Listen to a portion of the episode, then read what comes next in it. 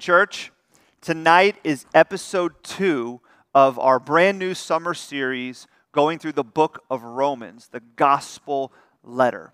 And I want to address the title one more time. We did not misspell Romans. Uh, we didn't just write it this way because it looks really cool, which it does.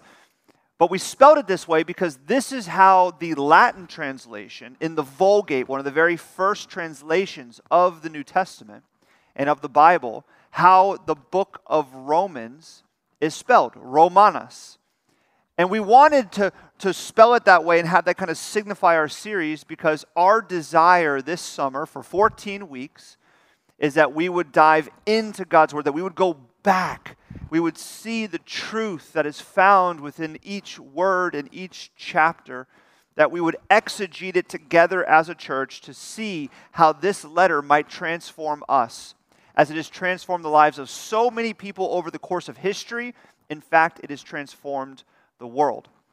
And last week, we started with the first half of Romans chapter 1, and we saw that the gospel is a person, not a concept, and that the gospel message of Jesus Christ is dynamite. It blows up every lie and division and category, it is the power of God. And when you walk away from the first half of Romans chapter 1, there is a question that may be lingering in your mind, in your head as a reader of this gospel letter. And that is, I see that the gospel is power, that it is dynamite. I see that the gospel message shaped the Apostle Paul's life, transformed him. But why is the gospel necessary. And that's what we're going to discover tonight.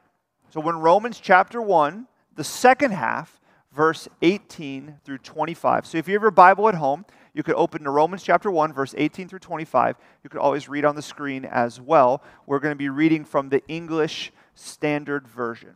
So, let's read God's word together. It says this For the wrath of God is revealed from heaven against all ungodliness and unrighteousness of men, who by their unrighteousness suppress the truth. For what can be known about God is plain to them, because God has shown it to them. For his invisible attributes, namely his eternal power and divine nature, have been clearly perceived, ever since the creation of the world, in the things that have been made, so that they are without excuse. For although they knew God, they did not honor him as God or give thanks to him, but they became futile in their thinking, and their foolish hearts were darkened.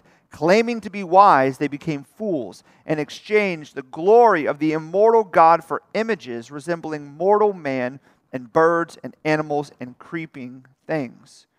Therefore, God gave them up in the lust of their hearts to impurity, to dishonoring of their bodies among themselves because they exchanged the truth about God for a lie and worshiped and served the creature rather than the Creator who is blessed forever. Amen. So, why is the gospel necessary? The Apostle Paul says in verse 18, For the wrath of God is revealed from heaven against all ungodliness and unrighteousness. The gospel power of God, the dynamite of God, is necessary because the wrath of God is going to be poured out on the unrighteous and ungodly. Now, this is not something that we like to speak about. We don't like to think about it. It's not a common conversation in our day and age, which is the wrath of God. But see, the gospel message is necessary not because it makes you happy it's not necessary because it creates a nice moral foundation for you to stand upon so that you might succeed in life. It's not necessary because it gives your children a proper framework where hopefully they'll make better choices. The gospel is not good advice, it's good news. It's good news that you are saved from the wrath of God. It's why it's necessary. Because the gospel message, the good news of Jesus, saves you from the wrath of God. So, what is the wrath of God? What is it? We're going to ex- explore a dimension of that tonight in the sermon entitled, How Low Have We Gone? How low have we gone? You see, wrath can be difficult for us to understand, difficult for us to comprehend. God's wrath poured out on us, on the unrighteous and the ungodly. Because as the, the Russian philosopher Solzhenitsyn says, the dividing line, the line dividing good and evil, cuts through the center of every human heart. The line dividing good and evil cuts through the center of every human heart. Meaning, every human being is this mixture of good and evil. There's a dividing line in our heart between good and evil. So the question is then, what compels the wrath of God? The Apostle Paul says, is the, the wrath of God is compelled to be poured out, to be revealed to those who are unrighteous, ungodly. The short answer is what compels the wrath of God is evil. The evil within our heart as human beings, as we are this mixture of good and evil. Another way of saying that, oftentimes written in Scripture, and maybe you've heard before, the wrath of God is poured out because of sin, because of a rebellion against God's law and who God is. That's a simple answer, but I think it's unhelpful. Because, especially the word sin, we are so desensitized to. You hear the word sin, and it, I would imagine you feel almost no emotional response. You've probably heard it thousands upon thousands of times in your life. Sin is bad choices. And you make bad choices, and I make bad choices, and bad things happen as a result of sin. I sin, you sin, everyone sins. Our world is a product of sin. We hear the word all the time. I read a book that tried to redefine sin because of the, the fact that it, we're desensitized to it. And it says that sin would better be described as the human propensity to mess things up. That's better, I think, which is true. That mixture of good and evil, we have a propensity to mess things up. But we have to go deeper because we are desensitized to that. Why is God's wrath revealed and poured out upon evil and sin? What is it that compels the wrath of God? Thankfully, the Apostle Paul doesn't settle for a simple answer. He dives deep into the human heart. And tonight we're going to see two things that, are, that he exposes here in the second half of Romans chapter 1 that is true of every human heart, that is within your heart, within my heart, and every other human heart. So he begins with the first, and that is that we as human beings are people that suppress the truth. We suppress the truth. Look at verse 18 through 20. For the wrath of God is revealed from heaven against all ungodliness and unrighteousness of men who by their unrighteousness suppress the truth. For what can be known about God is plain to them, because God has shown it to them. For his invisible attributes, namely his eternal power and divine nature, have been clearly perceived ever since the creation of the world in the things that have been made, so they are without excuse. Deep down, within every human heart, is the knowledge of who God is, the truth of who God is, the reality of a creator. And yet, the Apostle Paul says what the human heart's tendency to do is to suppress that truth, to push it down, to hide it away, to not accept that reality. That is why we are without excuse. Now, that also reveals something about us as human beings, which is that we have a great deal of understanding around truth. There is truth within each one of us, it's just suppressed. I have an example to kind of help you think through that, and that's with this light bulb. So if you imagine that the light bulb is the truth within your heart, it's completely revealed the light is pushing out the darkness. it's bright, but our tendency as human beings is to suppress it, is to push it down, is to cover it. Where while it's covered, it's suppressed, you don't see the complete light. It's not fully illuminated, but there are still there's still an element of light coming forth. Even though it's suppressed, there is truth that is coming forth. There are beams of light that's being influenced. It's not the complete light. It's not the complete truth. Rather, it is suppressed, covered, pushed down but there's still truth within each and every human heart that is perceived, but not completely because it is in fact suppressed. Some examples of that. One example would be the fact that every religion in the world has similar building blocks. Maybe you've asked yourself that question before. How come every religion in the world seems to share all the same building blocks? which is the importance of worship, connection to the divine, praise of the divine, the importance of community, that we as people are meant to be together, we're meant to connect with one another. In fact, there's an increased connection to the divine when you're with a community. And also a moral law or a standard or pathway by which you must follow and surrender to. Every religion has these building blocks within them. Why?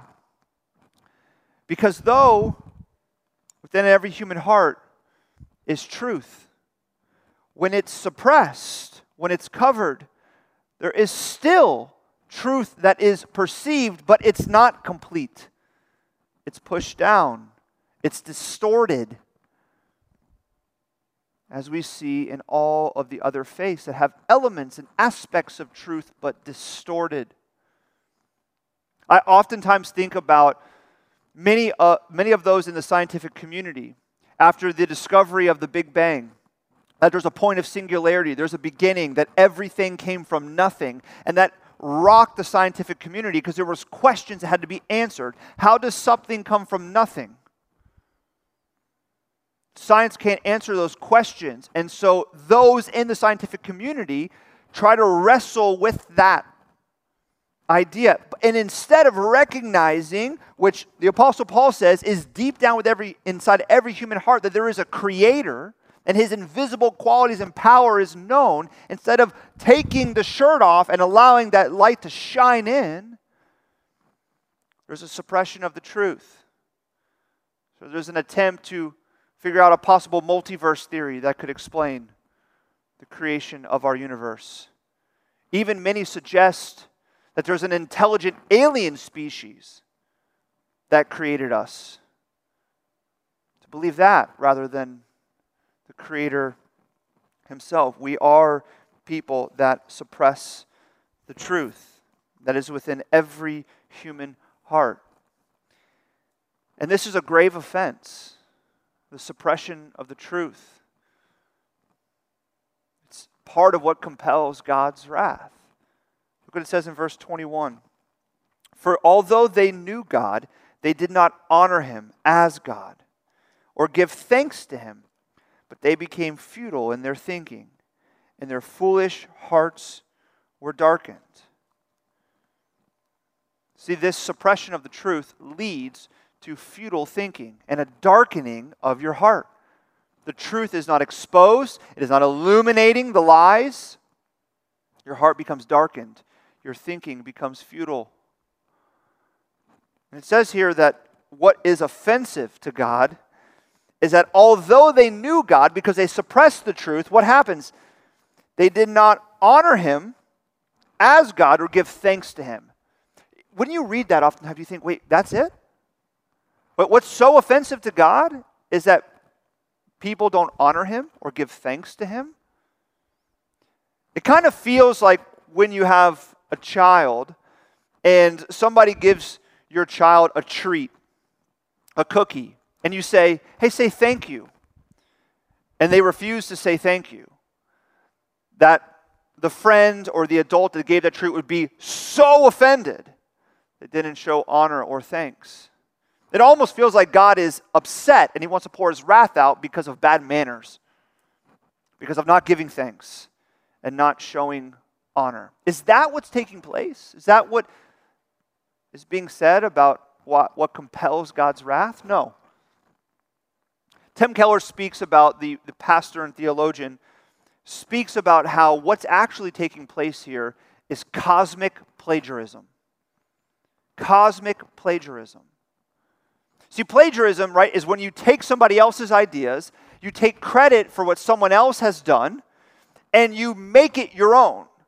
You don't show any credit, you don't show any honor. You act as if you are completely self sufficient. You are dependent on no one, and everything is a creation of your own mind and your own imagination and your own intellect. And when we discover that people are plagiarizing, we severely punish them because we recognize that that is wrong. This is cosmic plagiarism. See, it is to say that I write my own rules. I am the God of my own life. I determine what is right and wrong. I am sufficient. I'm dependent upon nobody. When you suppress the truth, you create your own truth and the creation of your own truth at the exclusion of God who made you and created you with all the talents and the minds and all the opportunity, everything in your life, He has given to you as a blessing, as an opportunity, and instead you suppress the truth. You say, I don't, I don't, I'm not dependent upon nobody. I'm subjected to no authority. I'm completely self sufficient. It's cosmic plagiarism. And the truth is, if we're honest, there is an attraction to believe like this. There is an attraction to seeing yourself as self sufficient and not dependent upon anyone, and not being subjected to any authority. Why? Because we want the praise. We want the power to determine the rules. We even want our surrender and our sacrifice to be of our choosing when it will benefit us. Because we want to be in control. We as human beings love to be in control. If you go back to those analogies I use about the suppression of the truth, or those examples, of suppression of the truth. See, to surrender that there was a creator means that you're not in control. Because many don't want to give away control, they believe illusions about how we got here. Every other faith in the world keeps you in the driver's seat. Some of the major faiths follow the Eightfold Path, surrender and, and, and follow these five pillars, uphold this law, listen to this tarot card reading. And if you do these things and you make the right decisions and you follow your religion rightly, you are on the right path to please your God or whatever divine being you believe in. You are in control of your life, you are in the driver's seat of your spirituality. It's attractive, but it's a suppression of the truth. And here's the thing this happens in the church too. It happens in the church too. Many in the church will opt for a God of love, the spirit of love that doesn't impose anything on anyone doesn't impose any truth or any law on anyone, but wants everyone to be who they want to be.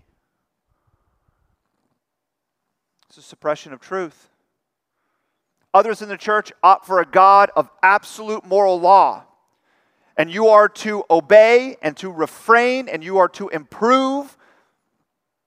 That the goal of your faith and of your life is to prove your faith genuine so that you might please God and others.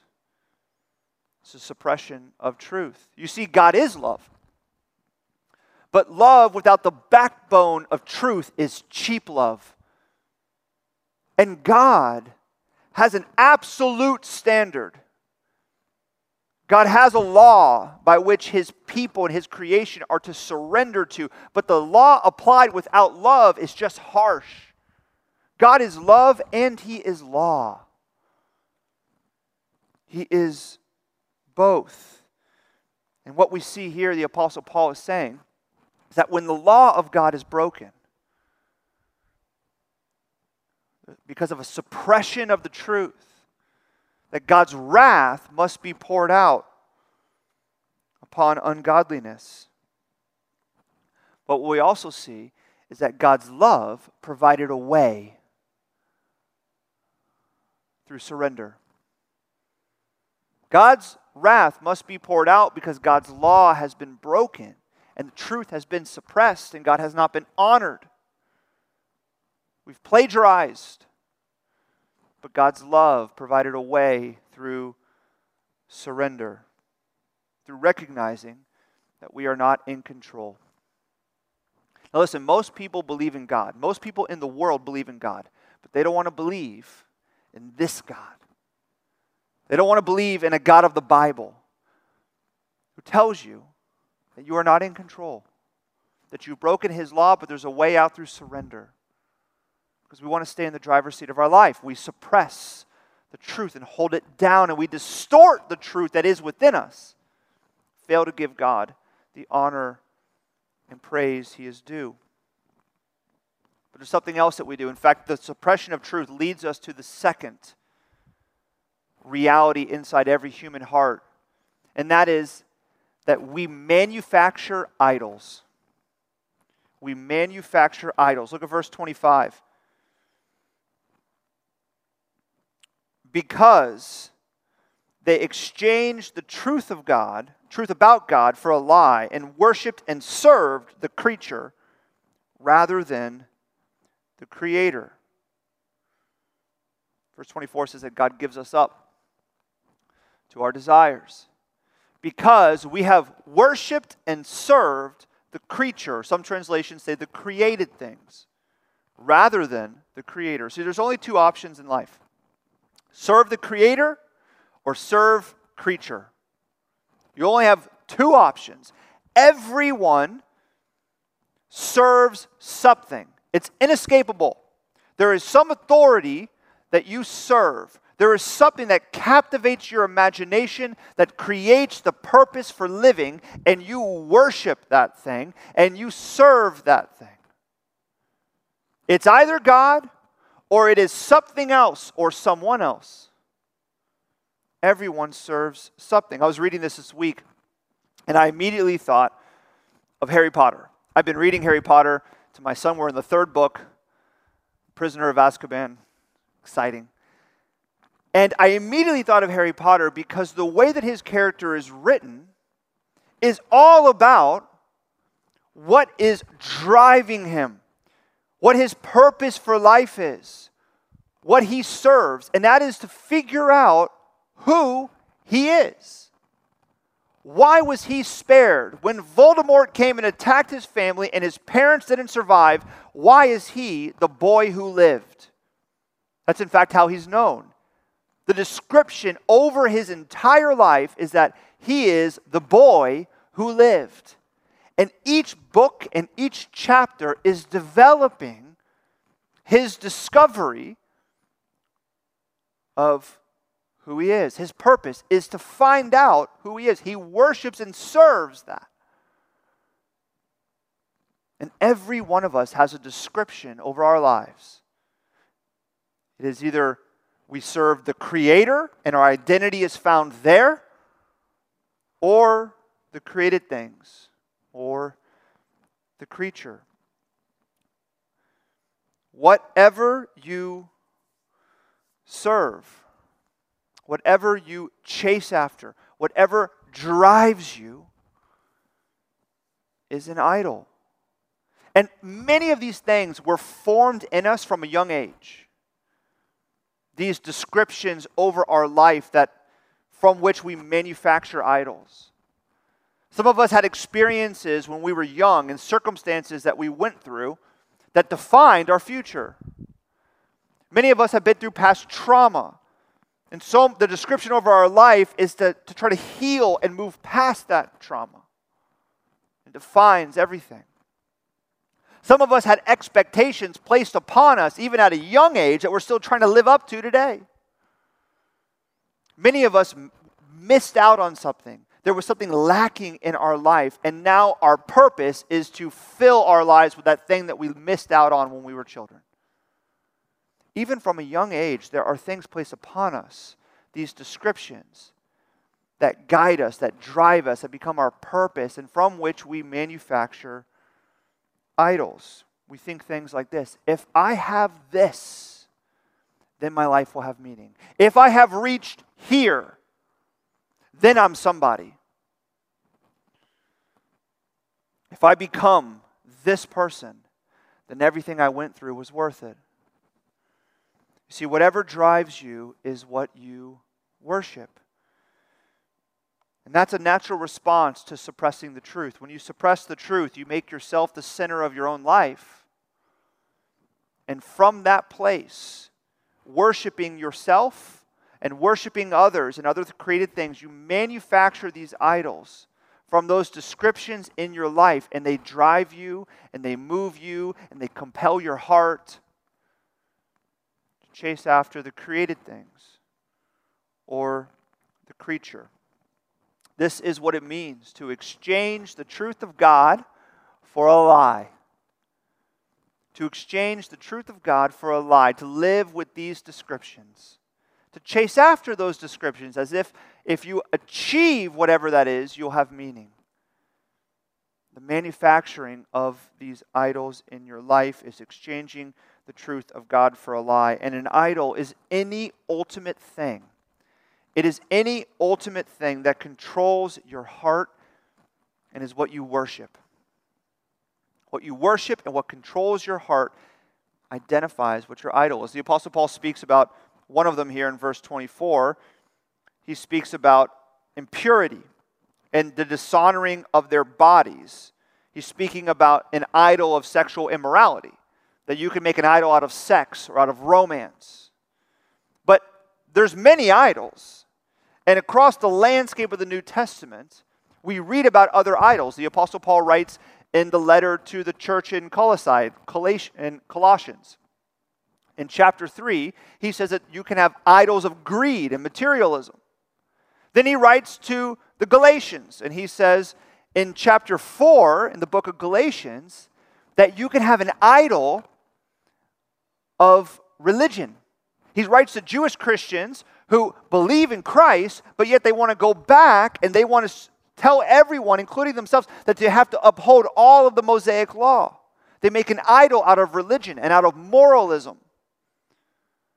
You can make an idol out of your own goodness. The Apostle Paul says, You see, idols come in all shapes and sizes. Anything that is placed in the ultimate seat of your heart above God that drives you, that is your purpose for living, that compels your heart, is an idol. You have exchanged the truth of God for a lie, probably because you've been suppressing the truth too.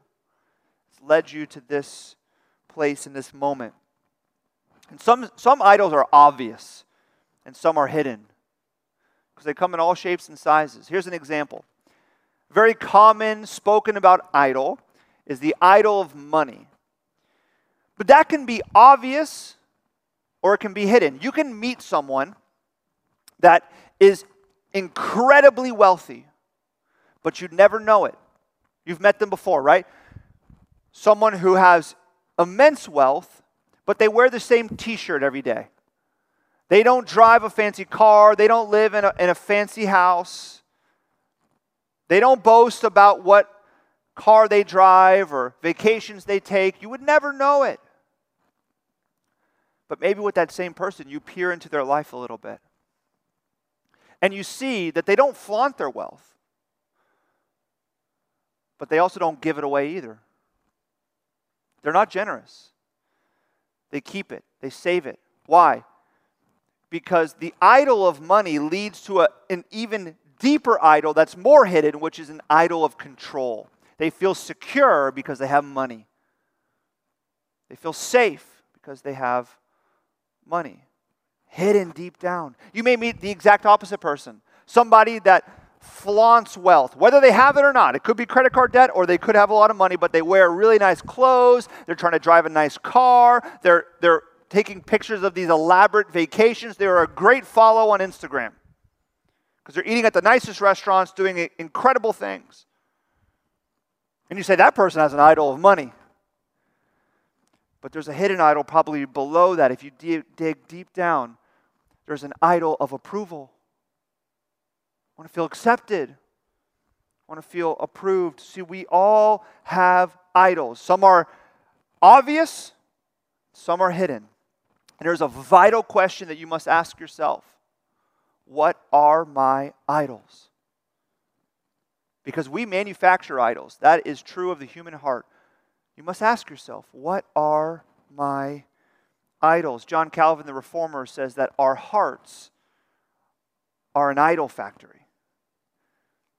Our hearts are an idol factory. We must identify them because we serve them.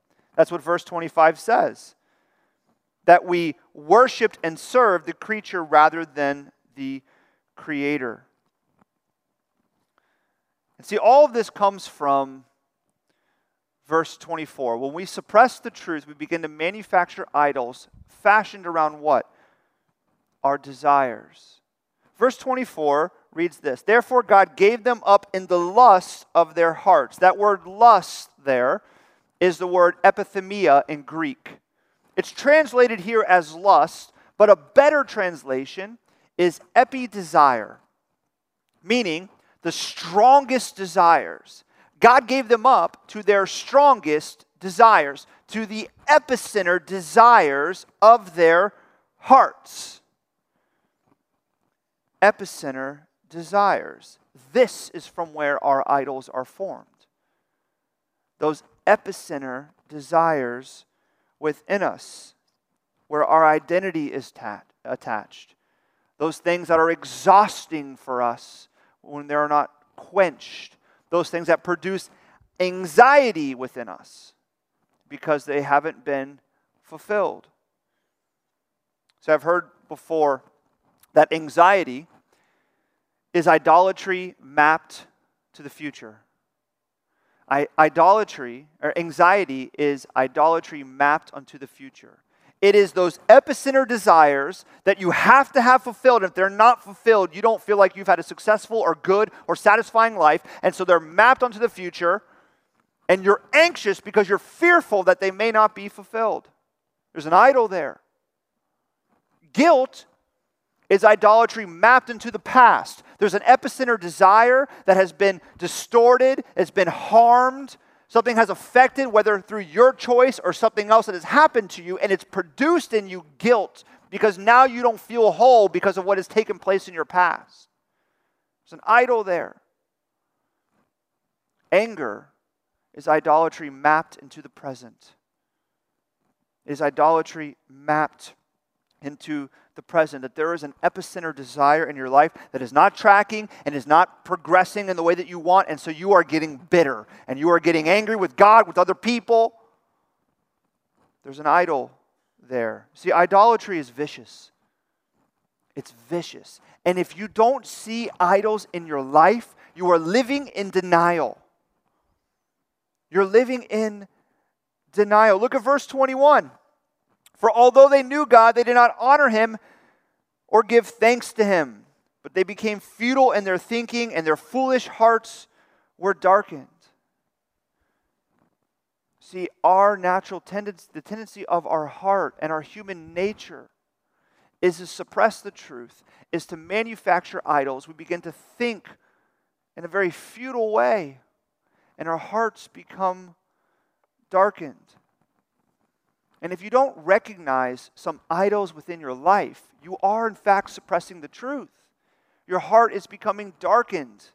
You're addicted to your idols. You see, addicts don't recognize their addiction until either it's too late or there's an intervention. What do addicts do? They justify their behavior, they live in denial, they ignore all of the times that they suppressed the truth that led them to this place of addiction.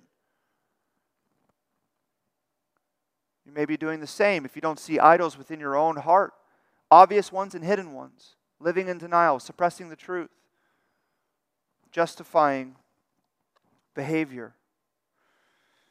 And the worst thing that you can do for an, for an addict is to give them over to their addiction, to give them over to their addiction. Oscar Wilde, the Irish poet, says, When the gods wish to punish us, they answer our prayers. When the gods wish to punish us, they answer our prayers. This is taken out of Romans 1. It has to be. Look what it says in verse 24 again. Therefore, God gave them up in the epithemia. God gave them up to the epicenter desires of their hearts, to the strongest desires of their hearts. See, this is God's wrath. God's wrath is giving you what you want. You don't want God? You don't want to follow God's ways? You don't want to see God's truth? You want to suppress it?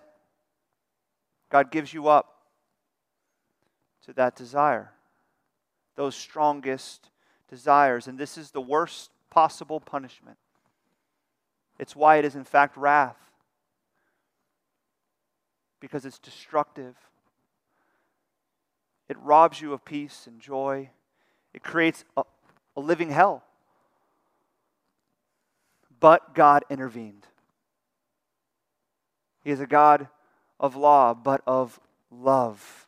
But God intervened. That's what this entire letter is about the intervention of God. We will develop that all through the summer, but Romans chapter 8 says this it says that God gave him, who is Jesus, over to death for us.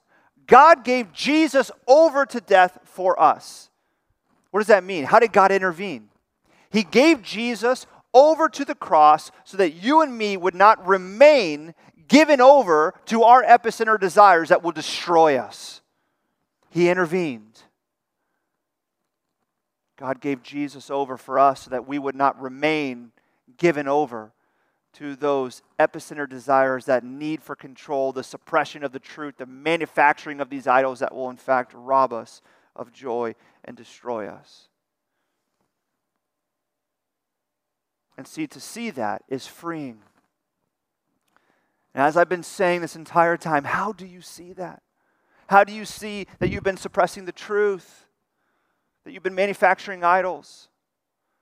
The God who is within you crying out, you surrender. You say, God, I'm not in control, and you surrender in faith. Recognizing that God Himself is the authority. Say, God, I don't want you to give me over to my desires. That's the worst punishment. I know that you have intervened, that you surrender your lies and seek the truth of God, that Christ was given over for you so that you might not be given over to wrath. You see, when you surrender in faith, it reveals to you the weapon that you are to wield to fight the idols in your heart. Because when you surrender to God in faith, when you surrender to Jesus and his death for you and his resurrection, it doesn't mean that your idols go away. It doesn't mean that your tendency to want to suppress the truth goes away.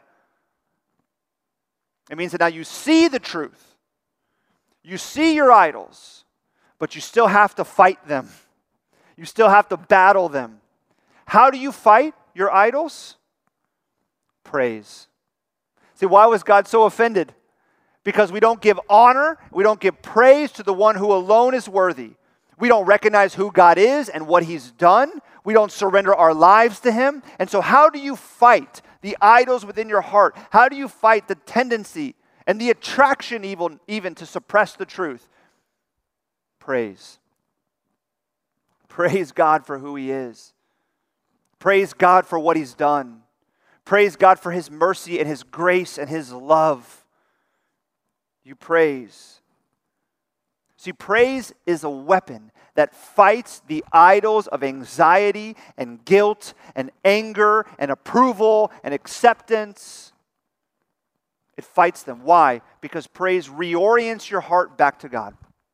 It takes the cover that is so easily placed, takes it off shows you what is true, who is true, who God is, and what He's done. It reorients your heart back to God. Chance the Rapper says, When the praises go up, the blessings come down. And that's true, church. When your praises go up, the blessings come down.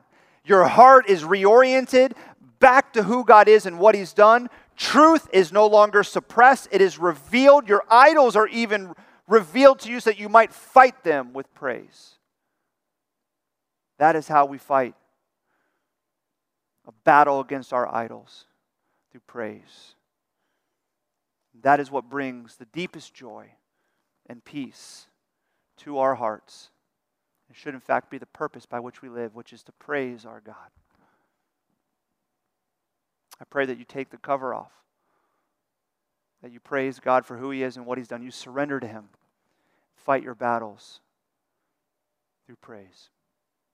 Will you pray with me? God, we praise you for who you are and what you've done. We thank you that you intervened, that you love us. God, we are breakers of your law. We want to be in control. We've committed cosmic plagiarism. We love the idea of being self sufficient. We love the praise of others. Our hearts are idol factories. I pray that right now you would reveal to us the truth of who you are, that we would not suppress the truth, that we would praise you, God. Reveal those, those idols in our heart, obvious and hidden, so that we might fight them. Because they will not promise what they claim.